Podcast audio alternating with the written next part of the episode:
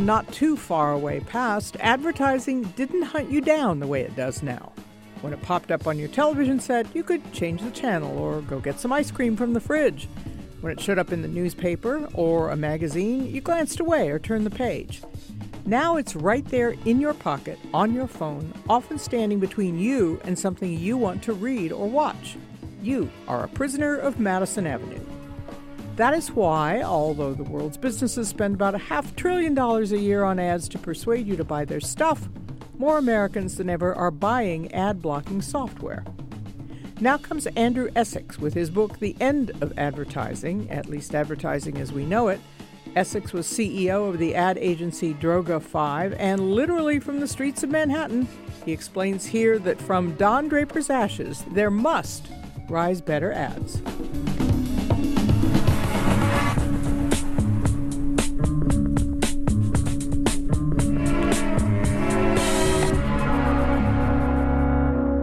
The title of this book would leave some people saying, hey, that's great, and other people, a few people, going, ooh, damn. Well, I think if you're a consumer, you haven't been a big fan of advertising for a long time. And if you're in the advertising business, you recognize that the industry isn't dying, it's just changing. Advertising has been around a very long time. Are you saying it's been a devil's bargain for a very long time, and people are now saying we don't need to deal with this devil anymore? It has been a devil's bargain. We've been asked to watch something in exchange for something else. You can watch this program if you agree to have it interrupted every few minutes by something you didn't ask to see. And that was always part of the understanding. But now, because of all these new formats, over-the-top television, the Netflix, the H B Os of the world, we're seeing television without interruption. And then we're also seeing the advent of things like ad blocking, getting rid of most digital advertising. So the canvas is being taken away in which advertising was usually seen. And people are saying, why do we still need to see it? People do have the option now of buying out of advertising content. Consumers have choices like never before, whether it's ad-free television or ad blockers. They have tons and tons of weapons to avoid advertising. There's a, a history of advertising as kind of part of the culture. Uh, when when you have ad campaigns that people remember for decades, finger-licking good, everybody knows that. I like my chicken finger-licking good. We've tried other places, but we've always come back to Kentucky Fried Chicken. We come up every day. I like my chicken finger-licking good. Sure. It's melt in your mouth, not in your hand. All hands love M and M's, because the milk chocolate melts in your mouth, not in your hand. M and M's chocolate candies. So so advertising was a part of culture, even apart from the products. Yeah, advertising has always been part of culture. It's created jingles, it's created images. Just have to watch an episode of Mad Men to know that. But the culture changed and advertising stayed behind. And that's why it's going through such a hard time right now. About half of your book is about people trying to block ads to avoid them, and the other half is about advertisers trying to get around people trying to block what they have to say. Pretty funny, isn't it? Yeah, I, I, there are four hundred ninety-five scripted shows on T V right now. There's so much content, there's really no appetite for interruption. So people are finding ways to avoid unwanted interruption like never before.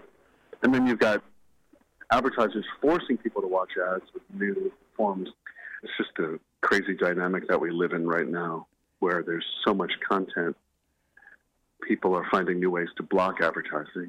Some people think that it may have a direct effect on the economy, but the industry is a six hundred billion dollars business, and the money's still being spent. The question is just where it's being spent.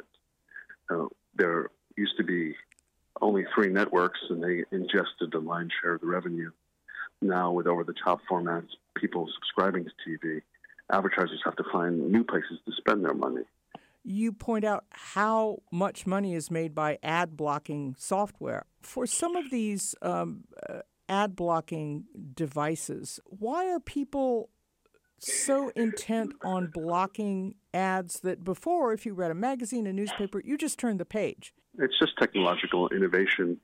Someone once argued that the original ad blocker was the human head. People used to use the commercials as an opportunity to go to the bathroom, but we never had a technological format that allowed us to block ads. So I think that's just the repercussions of fifty years of underestimating the consumer and their willingness to put up with something they didn't want to see. Is it the ads themselves or the nature of ads on iPads and iPhones that people really object to? That's a really, really good question. So the context and the proliferation of content has probably made the ads more objectionable. But then there's contextually relevant advertising. So when something seems out of context, it's particularly egregious. If you're reading about plumbing and you get an ad for archery, you're going to be infuriated. So, so much seems out of context and so much seems superfluous. If you're looking up something about hip pain and you see a pop-up ad about hip replacements, isn't that on the other end of offensive? Sometimes it, it suggests that people are um, spying on you or know too much about you. But I would argue it makes more sense to get a hip pain ad while you're reading about hip replacement than to get an ad about a cruise ship. Although I suppose some people with cruise, let's say an ad for running shoes. That would that would really be out of context. So it might be nice to have gotten an initial contextually relevant message about hip pain medication. But if you get it over and over and over again, it's sort of like being stalked by an ex-lover. I wonder if ads are like what people say about Congress. People say they hate Congress, but as it turns out, they may hate the idea of Congress, but they keep reelecting their members of Congress. Look, people love brands. People's hearts beat faster for the brands they love, but they just don't like being interrupted. I, I like my congressmen when they're helping me. I don't like them when they're infuriating me. And unfortunately, most advertising is built around the premise of being rude and interruptive, and that's infuriating. What does a good ad look or sound like in this day and age? Or is there any such thing when there's so many platforms? People love ads in the Super Bowl. The Lego movie was the a great ninety-minute ad. There are tons of examples of great ads. Unfortunately, they're the minority, not the majority. So whether it's advertising or movies or interpretive dancing in Times Square, the good stuff succeeds and the bad stuff sinks like never before. And in an economy of unprecedented abundance, good is going to win and bad is going to fail. Let me give you an example. So are you familiar with Citi Bike in New York City, the bike sharing program?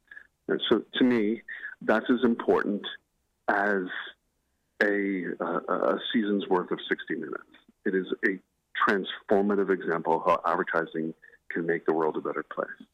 It provided a communications channel that was subsidized by a big brand and helped people reduce their waistline and their carbon footprint. So it, as, as adver- advertising and brands can aspire to do great, great, meaningful things, subsidize the arts, help solve massive societal problems.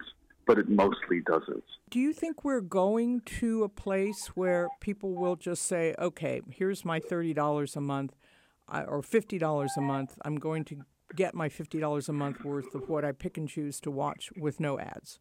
Yes, I do. Unfortunately, that creates a, a, another sort of divide, like the digital divide, where the haves, those with some wealth, can live in an ad-free society, and those that don't will be forced to endure tormenting advertising. It's an unfortunate class divide.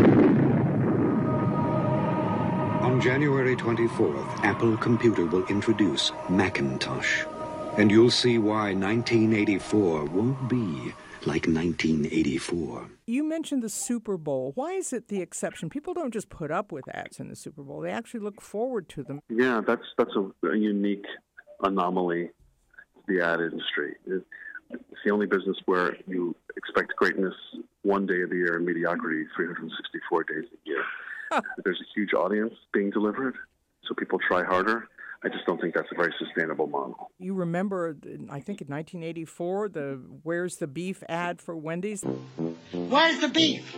Some hamburger places give you a lot less beef on a lot of bun. Where's the beef? At Wendy's, we serve a hamburger we modestly call a single. And Wendy's single has more beef than the Whopper or Big Mac. At Wendy's, you get more beef and less bun. Hey, where's the beef? That line came up yeah. in a presidential debate. What's, what's some of the others? What's new about coming out for entrepreneurs? You know, when well, I when I hear when I hear what when I hear to do that, when I hear your new ideas, I'm reminded of that ad. Where's the beef? Yeah. I just don't see ads anymore that get that kind of life and bounce. Right, but that's a function of ubiquity. You're talking about the loss of a great iconic line. So better to see something like the Lego movie or Citi Bike. That's the new version of Where's the Beef? I'd like to buy the world a home and furnish it with love. Andrew Essex, the author of The End of Advertising on the Streets of New York, surrounded by advertising. Thank you so much. Thanks so much for having me. I really appreciate it. Teach the world to sing, sing with me. Perfect harmony, perfect harmony. Pat Morrison Asks is produced for the Los Angeles Times by Pat Morrison. It's engineered by Tim French and Todd G. Levin and edited by Levin. The trips down advertising's memory lane are from YouTube, and the theme music to the A M C series Mad Men was from A Beautiful Mind by R J D two. Subscribe to Pat Morrison Asks and never miss a podcast. I am Pat Morrison.